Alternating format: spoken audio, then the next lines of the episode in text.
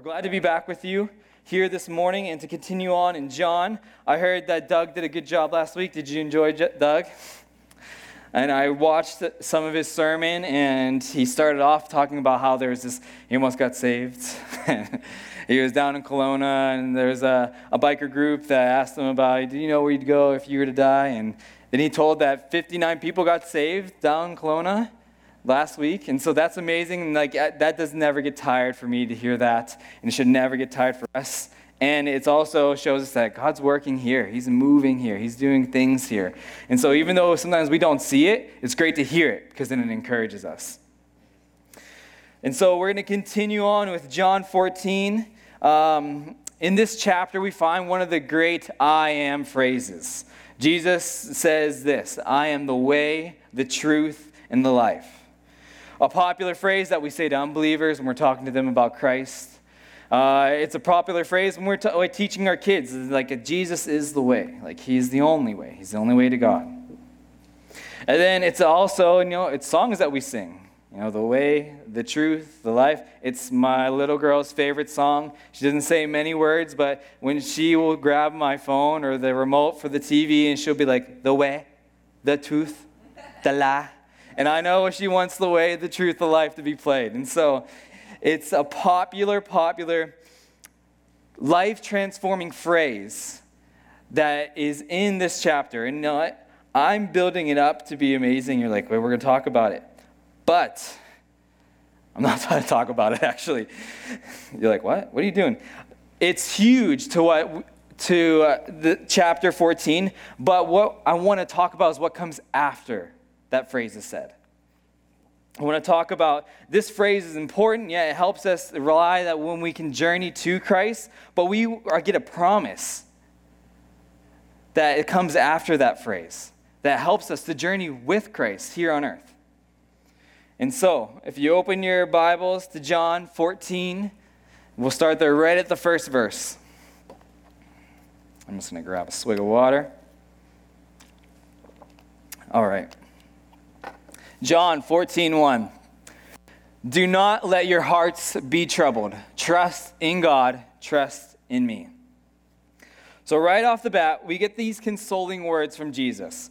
It's been quite a ride, not only for Jesus, but the disciples in the last two chapters. If we look back and we think, there was the triumphant entry into Jerusalem. And right before that, you know, his popularity is at an all time high because he had healed, uh, raised Lazarus from the dead. And so emotions are high. They're like, this is it. This is what we're looking for. And he's coming into Jerusalem, and it's a, a, this a wonderful scene.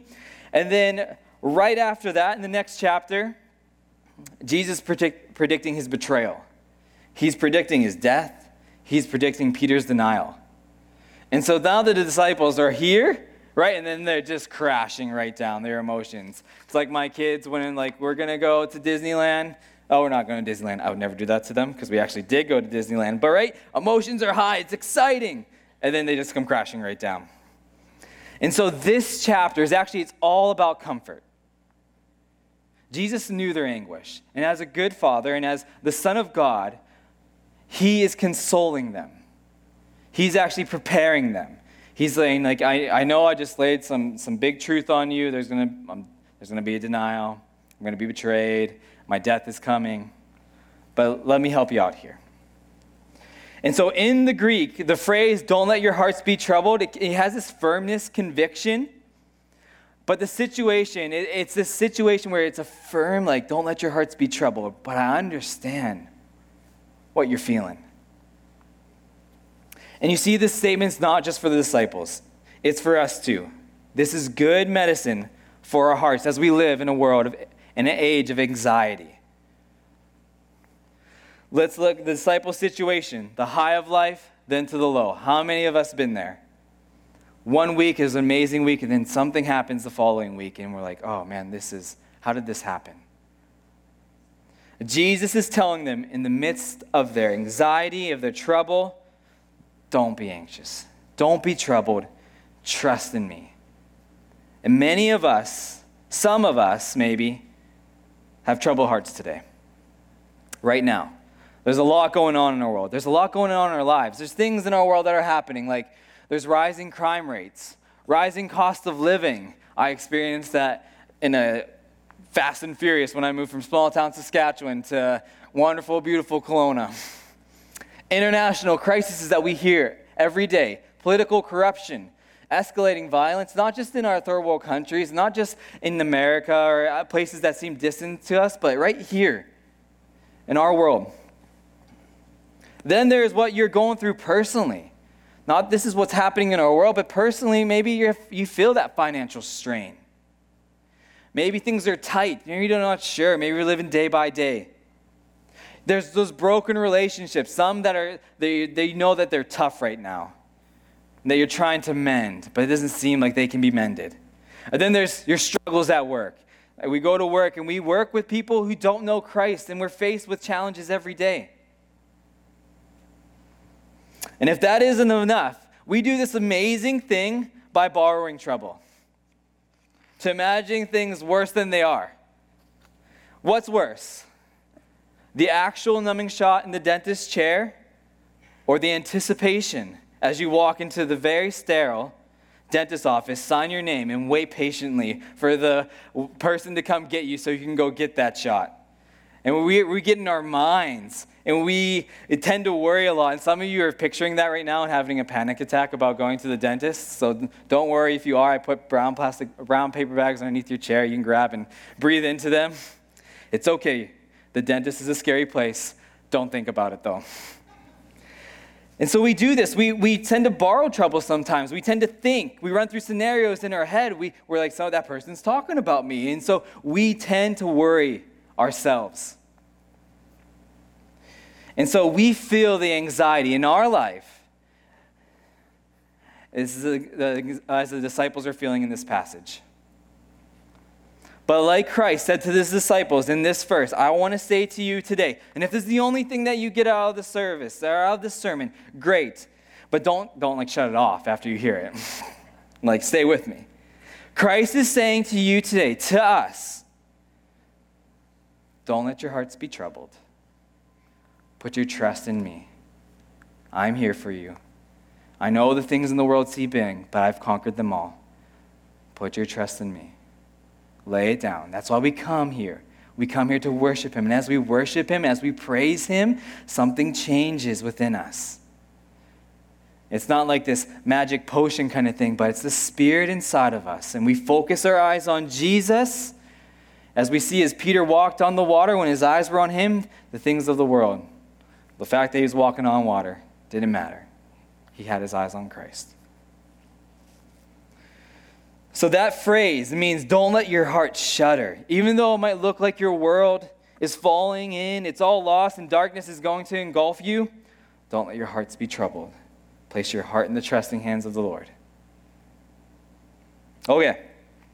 Now, as Jesus continues to comfort them, he describes why to trust them. Jesus is he's going to prepare a place for them. He says that. He's going to prepare a place for you. That if he goes to prepare this place, then he will come back for them.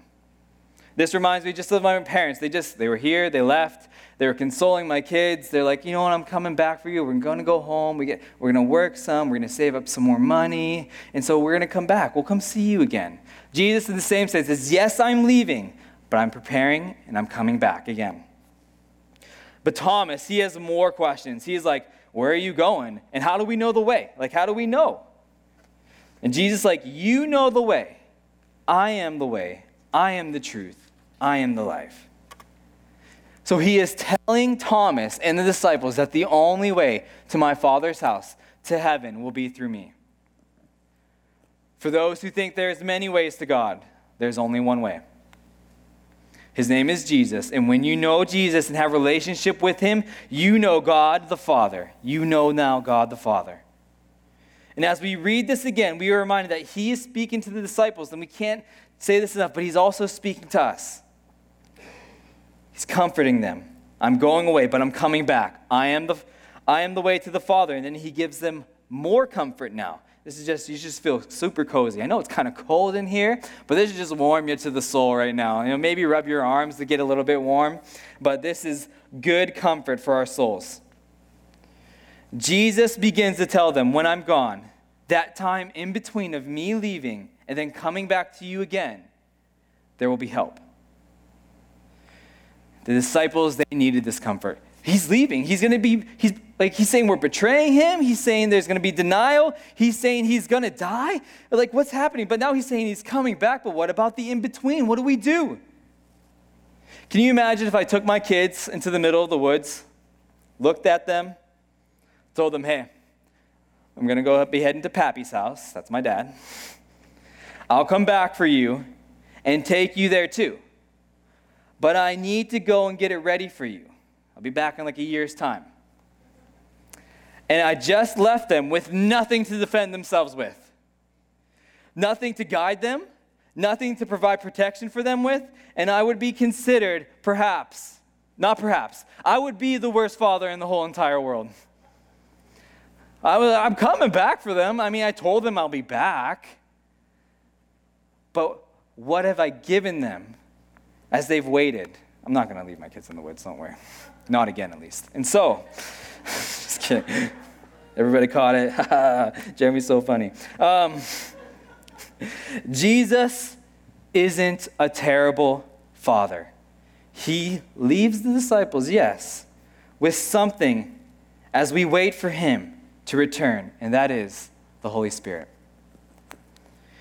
If we truly grasp, it's not up there, if we truly grasp the Holy Spirit's ministry, we will find calm confidence in this troubled world and in our faith walk with Christ. If we truly understand the work of the Holy Spirit as we wait for Jesus to come, we can find comfort in this life. We won't be troubled. And though there'll be troubling times, and yeah, it's like we will feel it sometimes, but we can be reminded that the Holy Spirit Christ with us, right beside us. Let's look at the scripture. John 14, 16 to 26. If you're there already, great. If not, it's up here on the, on the screen. And I will ask the Father, and he will give you another advocate to help you and be with you forever the Spirit of truth. The world cannot accept him because it neither sees him nor knows him, but you know him for he lives with you and will be in you. I will not leave you as orphans. I will come to you. Before long, the world will not see me anymore, but you will see me. Because I live, you also will live. On that day, you will realize that I am in my Father, and you are in me, and I am in you. Whoever has my commands and keeps them is the one who loves me. The one who loves me will be my loved, will be loved by my Father and I too will love them and show myself to them. Then Judas, not as, Judas Iscariot, said, But Lord, why do you intend to show yourself to us and not to the world? Jesus replied, Anyone who loves me will obey my teaching. My Father will love them, and we will come to them and make our home with them. Anyone who does not love me will not obey my teaching. These words you hear are not my own, they belong to the Father who sent me. All this I've spoken while still with you. But the advocate, the Holy Spirit, whom the Father will send in my name, will teach you all things and will remind you of everything I have said to you. And so, this now is the introduction to this spirit filled life. The second part of our John series has been called Life to the Full. As you can see in our wonderful work art, it's pretty beautiful. It says life to the full down there in John. And to experience life to the full, we need to understand and engage with the Holy Spirit and understand that He's there, understand that He's with us. Now, this isn't me being a Pentecostal. This is me working through the scripture to provide us with practical application just to walk with Christ. In this passage, we see who He is, who the Holy Spirit is, and we see what He does. Who He is. We see this in verse 16. It says, another helper.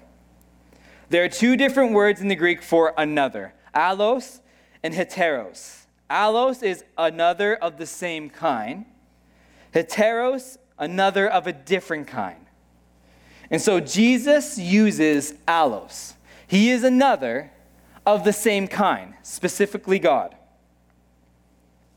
It's a reference to the fact that the Spirit is God, like Jesus, which, of course, a reference to the Holy Trinity. Now, the Trinity, Trinity is a fairly difficult doctrine. I realize this, and so I'm not going to spend the rest of the sermon doing the Trinity. Nobody wants to hear that right now. There'll be a special class later. Maybe. You can come talk to me about the Trinity. The doctrine is essentially is this. There is one God who has ex- existed eternally in three persons.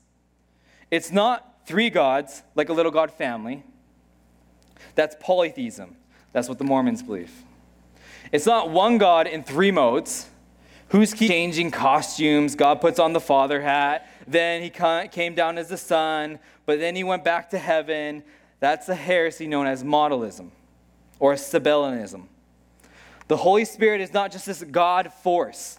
That's a heresy called Socinianism. It's what a lot of liberal Protestants today believe. But it's one God existing eternally as three persons. We believe in the Trinity not because we totally understand it, but because of this it is revealed. Christianity is a revealed, not discovered or dreamed up religion. If Christianity were an invented religion, religion, you certainly wouldn't invent stuff like this. Nobody can understand the Trinity. Christians believe this because that's how God revealed himself. Three, we want explanation, but God, He gives us a revelation. So, the Holy Spirit, who He is, He's the helper, He is with us. Now, what He does. The first thing is He inspires and He illuminates. Verse 26 says, He will teach you all things, bring all things to your remembrance that I've said to you. So, for the apostles, the disciples, a promise of inspiration. He promised to bring back to their memories flawlessly all that Jesus had taught. And the disciples, they needed this. They were the ones that were going to be carrying forward on the work of Jesus after his death. Not only that, they were the ones who were going to be writing it down for us to read today. The Holy Spirit inspired them to put what is in front of us the work of Jesus. We can read this scripture and know that Jesus promised to supernaturally, supernaturally guide their minds as they wrote. He inspired them. The Bible is simultaneously the work of man and the work of God. Paul sounds like Paul. John sounds like John when we read them. If I wrote a book in the Bible that had bad jokes and stories of basketball, you would know the book of Jeremy. The bad jokes, stories of basketball. For each book in this word of God, it had this, it sounded like Paul, but it was completely God, inspired by Him. So for now, for us now, the church, it's a promise of illumination. The Holy Spirit He's not revealing new things to us. Like if you came up to me today and you're like, hey, this morning the Holy Spirit told me something Jesus said 2,000 years ago that no one ever wrote down, I might question it a little bit.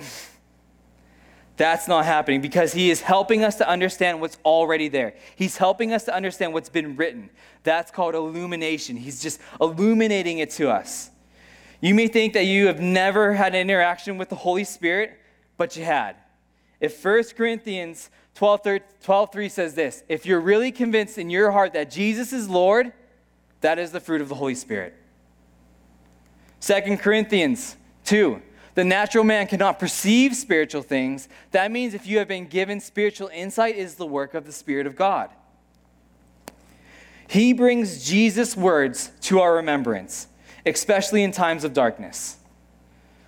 Romans 8, the Spirit Himself bears witness with our spirit that we are children of God. King David said in Psalms 23 When I walk through the valley of the shadow of death, thou art with me. Your rod and your staff, they comfort me. Your sto- your, you restore my soul. Surely goodness and mercy will flow, will follow me. You ever have that happen? He brings to you Jesus' words to remembrance in times of temptation. He brings his words to your mind when you're sharing with sharing Christ to others. In Luke 12, Jesus is warning his disciples that there is a time coming when they'll be dragged before courts. And he says this Don't worry in that hour about what you'll say. The Holy Spirit will tell you what you should say. How many times has this happened to me? Sometimes I felt compared to share, share, some, share Christ with someone and just fearful. I'm like, oh my goodness, what am I going to say? I'm going to stutter. Am I going to like just like just look at their face and just not say anything? Like social awkwardness, will it kick in? But I know I should go up to them and talk to them, have a conversation with them. And you go ahead and you do it, and God gives He's given me the words to say. I just felt compelled and I walk up to them. We start having conversation, and then it just leads into talk about Christ. I call this the Michael Jordan philosophy of Christianity. Like, who's Michael Jordan? One time they asked Jordan if he knew before he jumped what amazing move he would do in the air. He says, You jump and you decide in the air.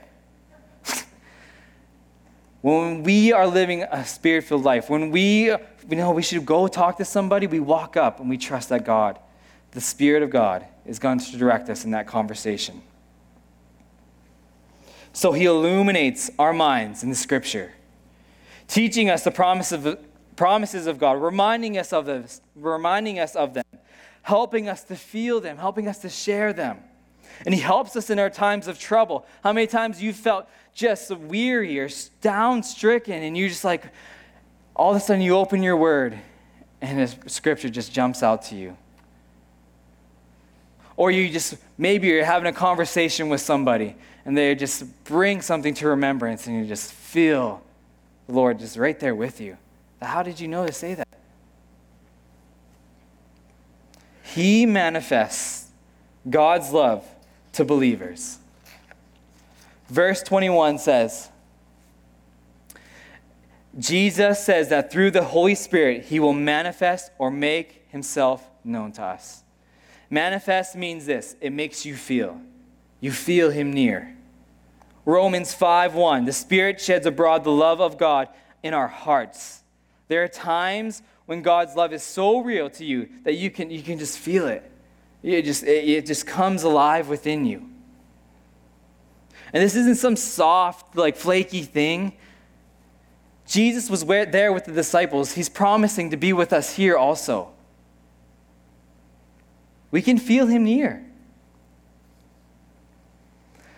The second thing the Holy Spirit does is he is our counselor. It says in verse 16, he's the helper. And then this word is paraclete. We don't have a great word in the English to translate it, some translations say comforter, but that makes the Holy Spirit sound like a quilt or a hoodie or a sleeping bag. Some say counselor. I don't like that because I think of a marriage counselor or a camp counselor. I don't think that he's the image, that's the image Jesus is going for here. Like some camp counselor that's bouncy, trying to have fun all the time, pulling socks off the kids in, the, in their cabins and things like that.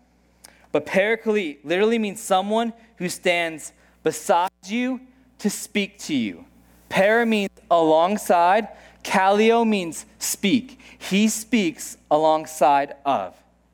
He is right there with us, speaking to us. Remember the word another? He's like Jesus was to the disciples.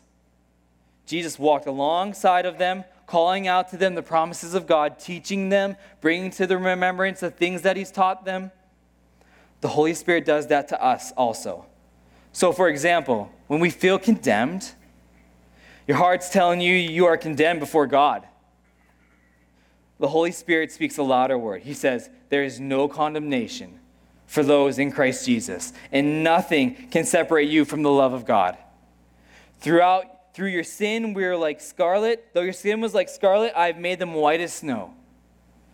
1 John 2 says that when our heart condemns us, God is greater than our heart.